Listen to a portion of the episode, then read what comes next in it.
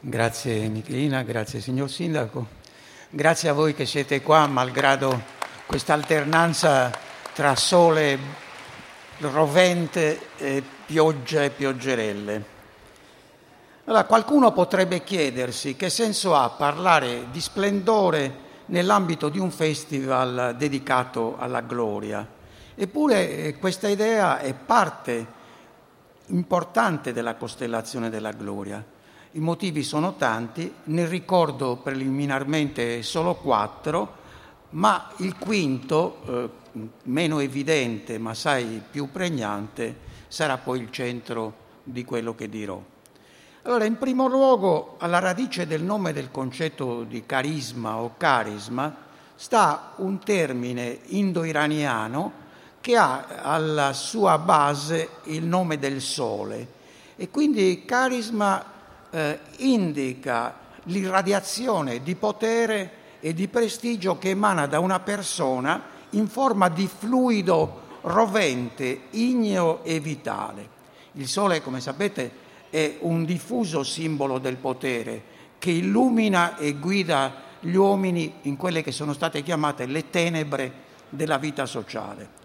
Lo si può ammirare, eh, ma induce dopo un po' a chinare il capo a causa del suo accecante fulgore.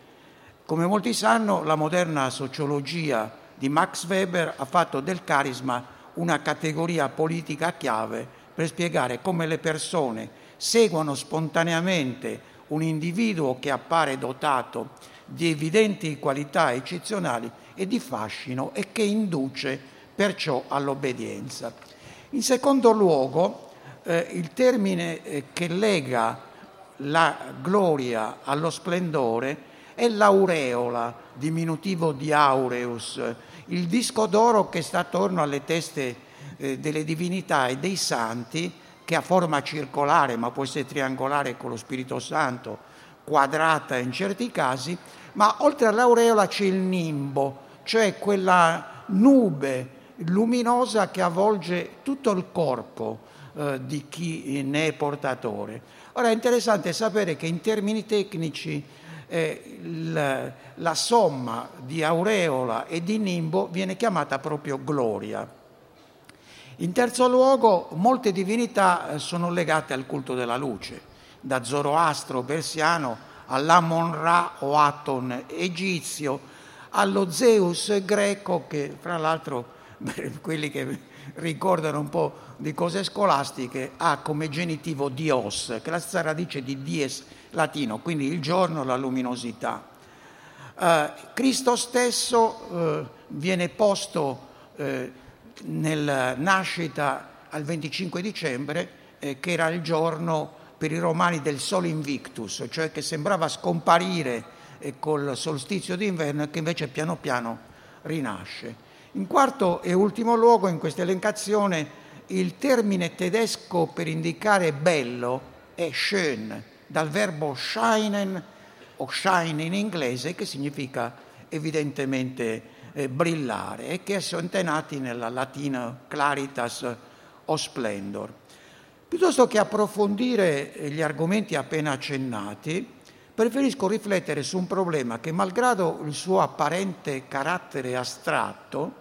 coinvolge intimamente ognuno di noi, sul piano personale ma anche sul piano politico. Mi riferisco alla natura del bene o del buono, a Gazzon, presentato da Platone nella Repubblica come premessa al famosissimo mito della caverna che eh, serve a chiarire. Si tratta di una teoria estremamente eh, discussa e per molti versi enigmatica e, e controversa, che però eh, si può spiegare meglio se invece di tradurre questo termine con bene o buono, eh, che eh, nelle nostre lingue sono usurati eh, e abusati, capiamo cosa si intende. Eh, e si intende cioè una vita buona, compiuta, realizzata, più desiderabile e perciò felice. Una vita che non consiste nel perseguimento della ricchezza, del potere politico o del piacere. Riuscire a comprendere questa idea, ciò che vi è di più luminoso, dice Platone, fanotaton per chi interessa, e metterla in pratica rappresenta eh, il, la meta suprema della vita umana, il massimo, dice sempre Platone, di conoscenza. Il suo conseguimento è perciò, però concesso a pochi, già che il bene si colloca al limite estremo dell'intellegibile, di ciò che si può capire e che è difficile a vedersi. Per questo alla richiesta di cosa sia il bene, Socrate rifiuta di spiegarlo con una definizione. Si sente e dice non pronto e ha paura del ridicolo se si avventurasse in questo. Per farsi capire eh, chiede eh, che si accetti un compromesso, eh, suggerisce cioè eh, di illustrare il problema del bene eh, attraverso un'opinione che anche se fosse vera, è come quella dei ciechi che vanno in una strada ma non riescono a spiegarla agli altri. Quindi la spiega attraverso un analogo, cioè il sole. Il sole eh, che è padre, eh, il, il, bene che è padre eh, del sole, nel senso eh, che in greco c'è una sottigliezza e cioè che padre e figlio indicano rispettivamente il capitale e gli interessi. Cioè il capitale è intangibile, non si può eh, spiegare a pezzetti, mentre gli interessi, cioè la spiegazione eh, metaforica, può servire a chiarire eh, questo, mh, mm, questo tema. Allora, cosa vuol dire che il bene è come il sole? Vuol dire che, come accade per l'occhio fisico, che è in grado di vedere degli oggetti che ci sono, ma se non c'è la luce non è eh, capace di farlo, allo stesso modo nel nostro sole interiore, questa idea suprema, noi siamo in grado, avendo l'intelletto, lo dico in greco perché c'è un motivo, poi lo vedrete, eh, avendo il nous, pur essendoci le idee, in noemata, se non c'è la luce intellegibile, noi non capiamo niente. Quindi eh, il sole eh, o la luce, questo terzium, questo fulgore,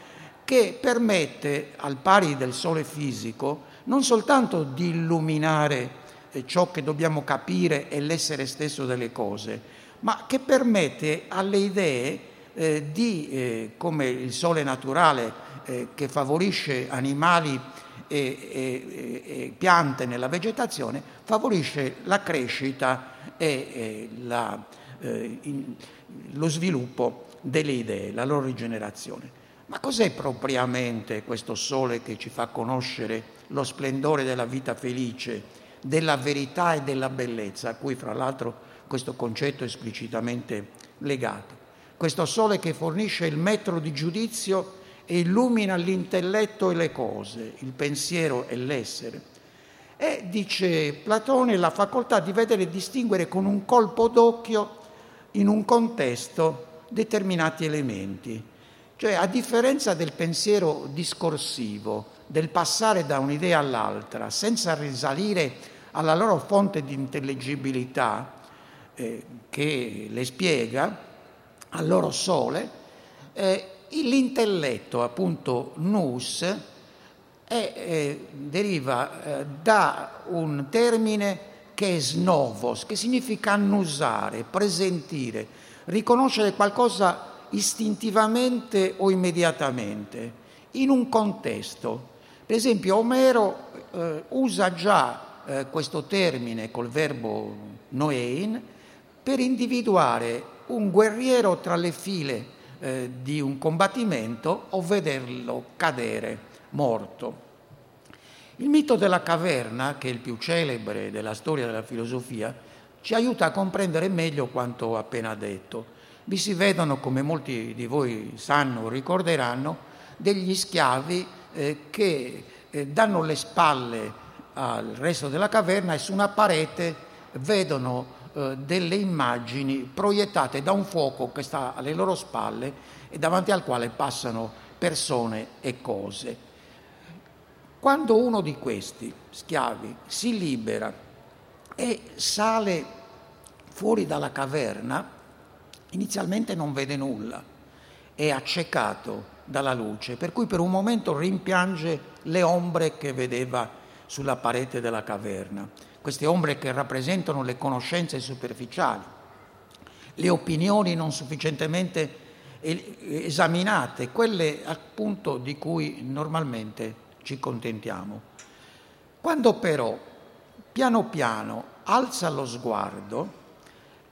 prima vede mm, il terreno, poi gli alberi, poi altri oggetti, alla fine vede la fonte della luce, che è il sole. Ma come è noto non si può guardare a lungo perché, come si direbbe oggi, eh, la visione prolungata del sole brucia la, reci, la retina.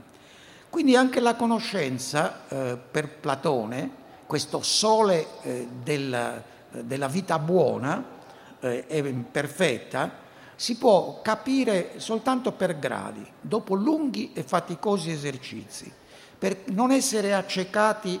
e scottati dal sole eh, ci vogliono delle tecniche eh, lungamente perseguite. Pensate che per Platone fino al 35 anno, cioè alla metà della vita, si deve continuare a studiare e a imparare.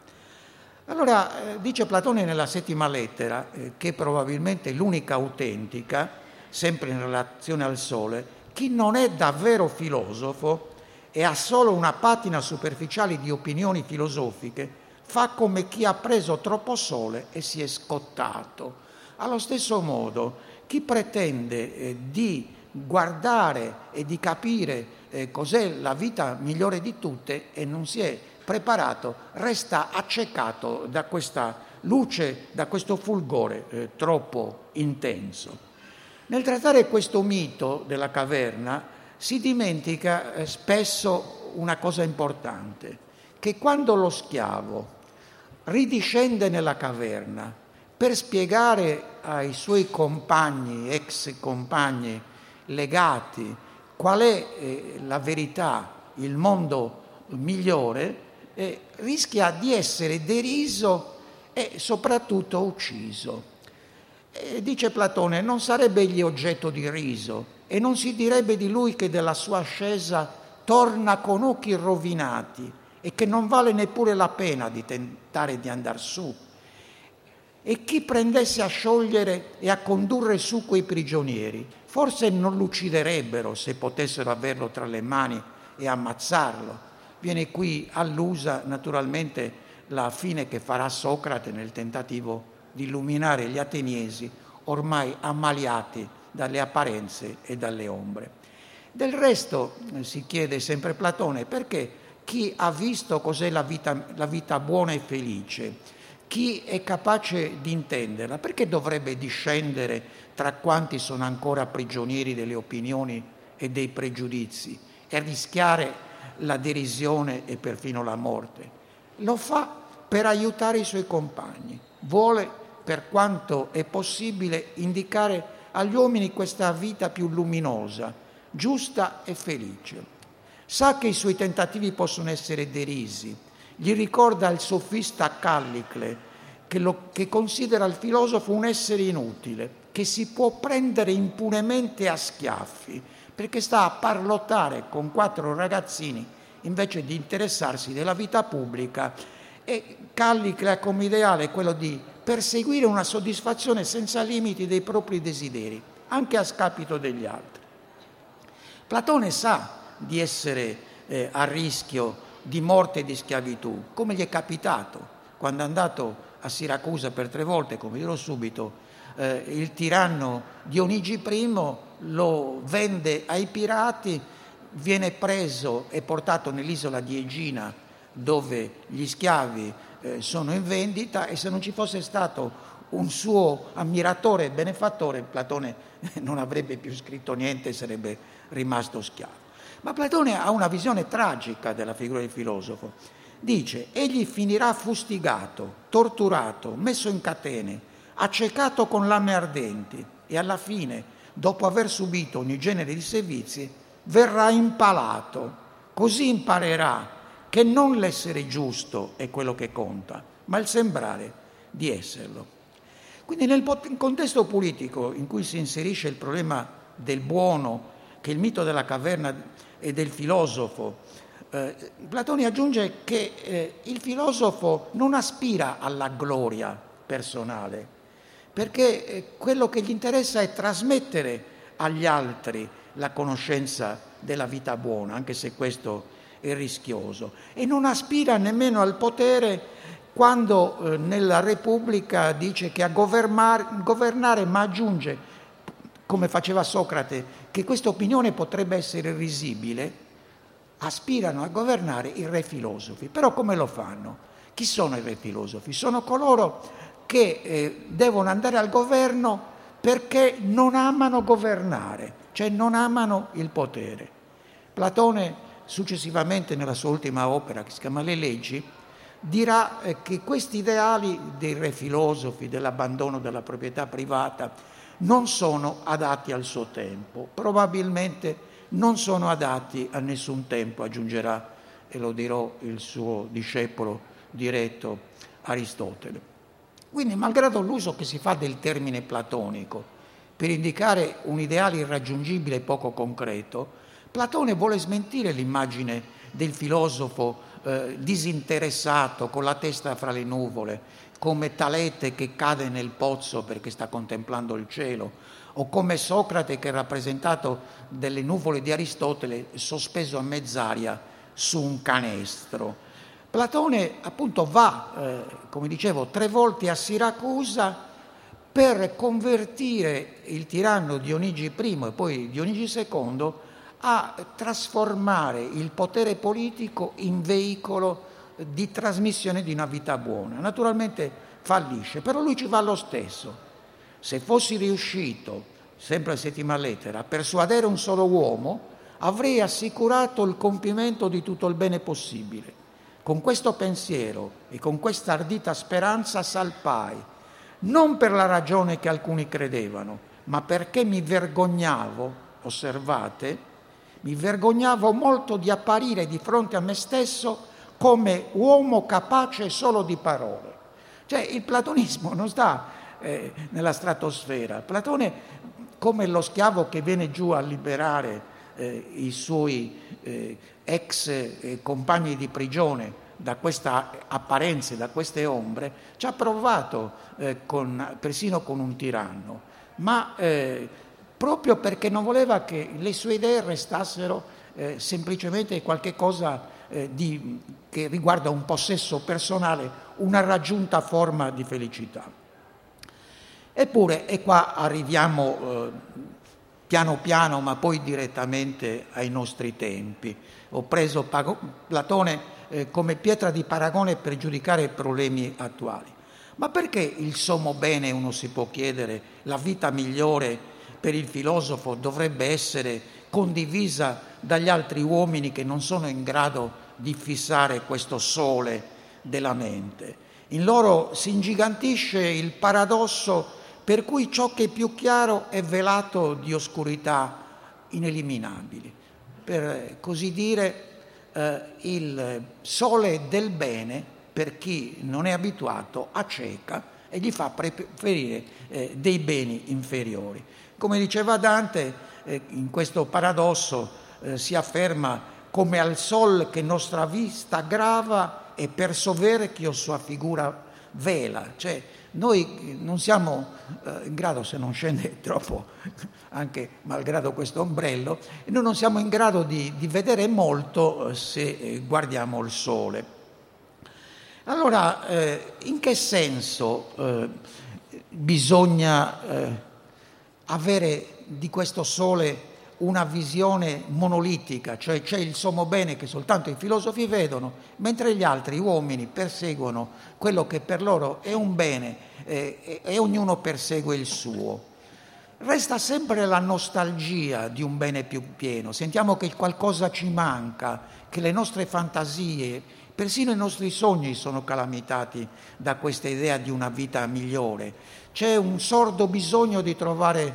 per citare una canzone, un centro di gravità permanente, eh, intellettuale ed emotivo che ci sottragga a un'esistenza dolorosa o insipida. Ecco, il cristianesimo, quando si è impossessato nel suo sviluppo nei primi secoli eh, della nostra era della filosofia platonica e neoplatonica, ha identificato Dio con il sole e con il bene, però ne ha sbarrato la conoscenza alla mente umana.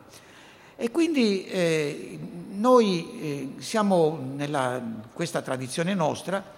eh, stati convinti che la gloria di Dio è splendore intollerabile ai nostri occhi e che il nostro intelletto eh, si pone in contrasto con la fede, che oltre appunto eh, la conoscenza che i greci platonici attribuivano alla nostra mente, c'è soltanto l'ottenimento di una speranza, che oltre alla conoscenza umana c'è un mistero insondabile. E se poeticamente o misticamente potessimo per un attimo conoscere il bene, conoscere Dio, come nella visione beatifica che ne ha sempre Dante nella Divina Commedia, questa conoscenza sarebbe istantanea e poi noi saremmo coperti dall'oblio e di questa visione, se ricordate, resterebbe soltanto il dolce che stilla da essa, un ricordo inesprimibile.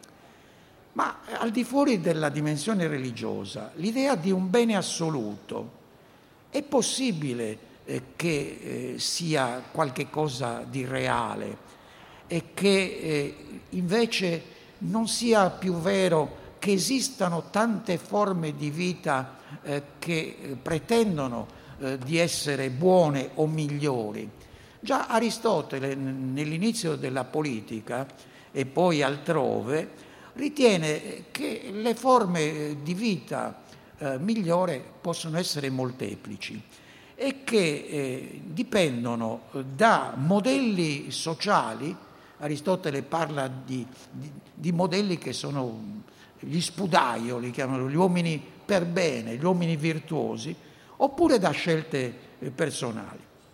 Qui siamo alla presenza di due logiche incompatibili che toccano in profondità eh, le nostre concezioni e che rivelano peraltro la dimensione eh, diversa, eh, millenaria, di separazione tra la filosofia e la politica. Qui, cioè, la filosofia, la verità si scontra con l'opinione. La russoiana volontà generale, cioè quella della conoscenza da parte della politica di cosa sia il bene per una società, con la volontà di tutti, cioè la maggioranza e il 51%.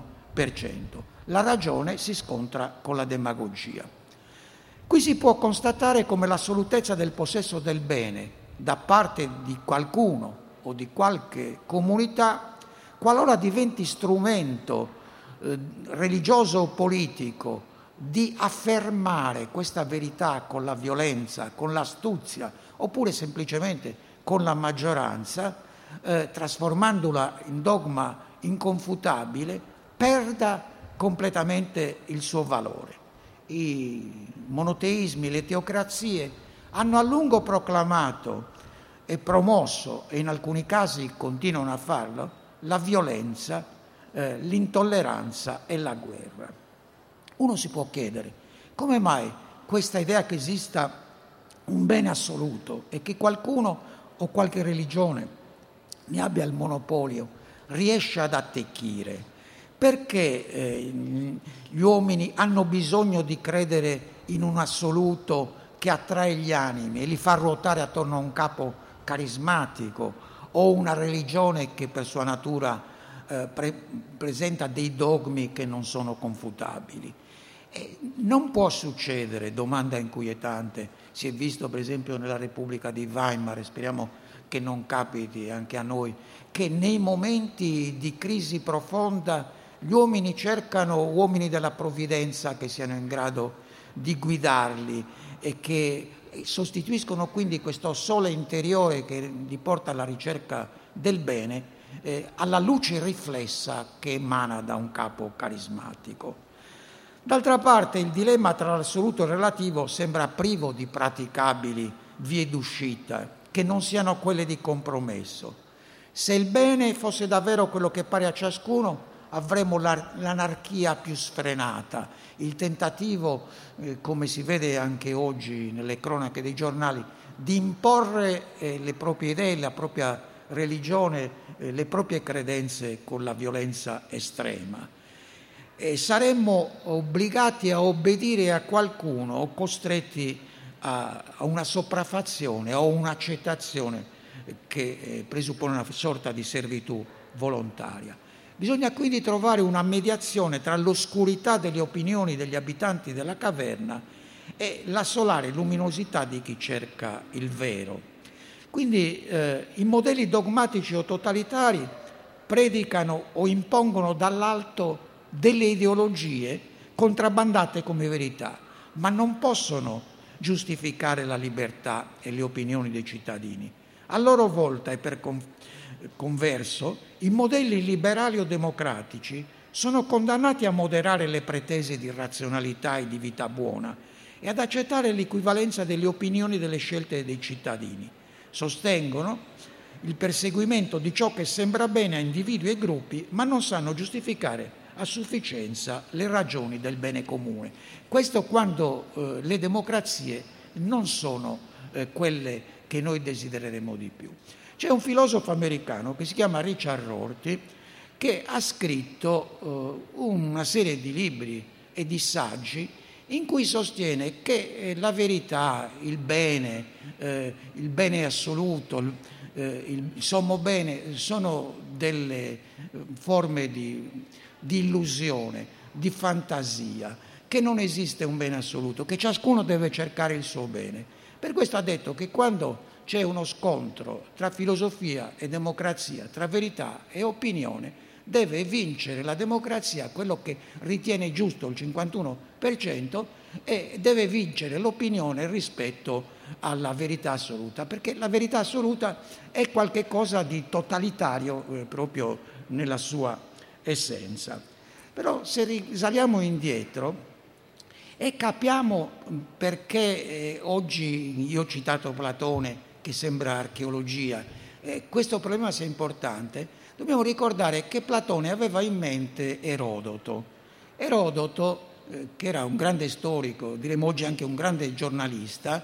aveva eh, spiegato la relatività dei costumi delle varie popolazioni e aveva citato una tribù nomade dell'attuale Iran, i Massageti, che dicevano eh, che il, la tomba migliore per i propri genitori è lo stomaco dei figli. Eh, e I greci naturalmente inorridivano davanti a questa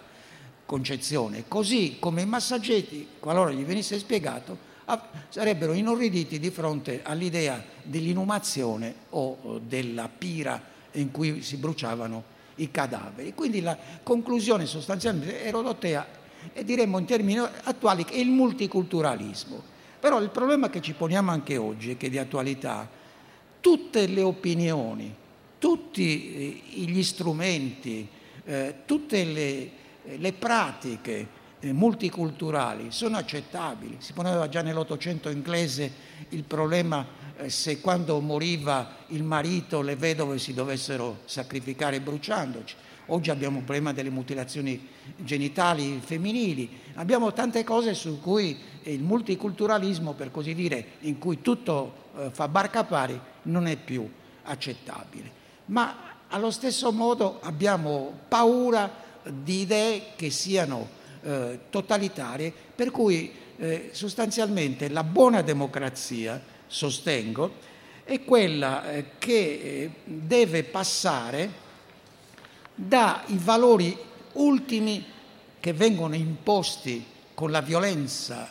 con l'astuzia o con la semplice maggioranza ai valori penultimi. Cioè la democrazia nasce dopo eh, un lungo travaglio che comincia con le guerre di religione tra 500 e 600, che un contemporaneo aveva detto che avevano fatto scorrere tanto sangue da far girare le ruote dei mulini. E quindi questa stanchezza per le guerre di religione, la nascita del primo Parlamento inglese, in cui la politica cessa di essere eh, un'arte segreta per diventare, entro certi limiti, una discussione pubblica, non una casa di vetro certamente, piano piano ha portato la democrazia alla creazione di uno spazio neutro in cui eh, nessuno ha eh, il potere di imporre con la violenza le proprie convinzioni religiose, politiche, eccetera,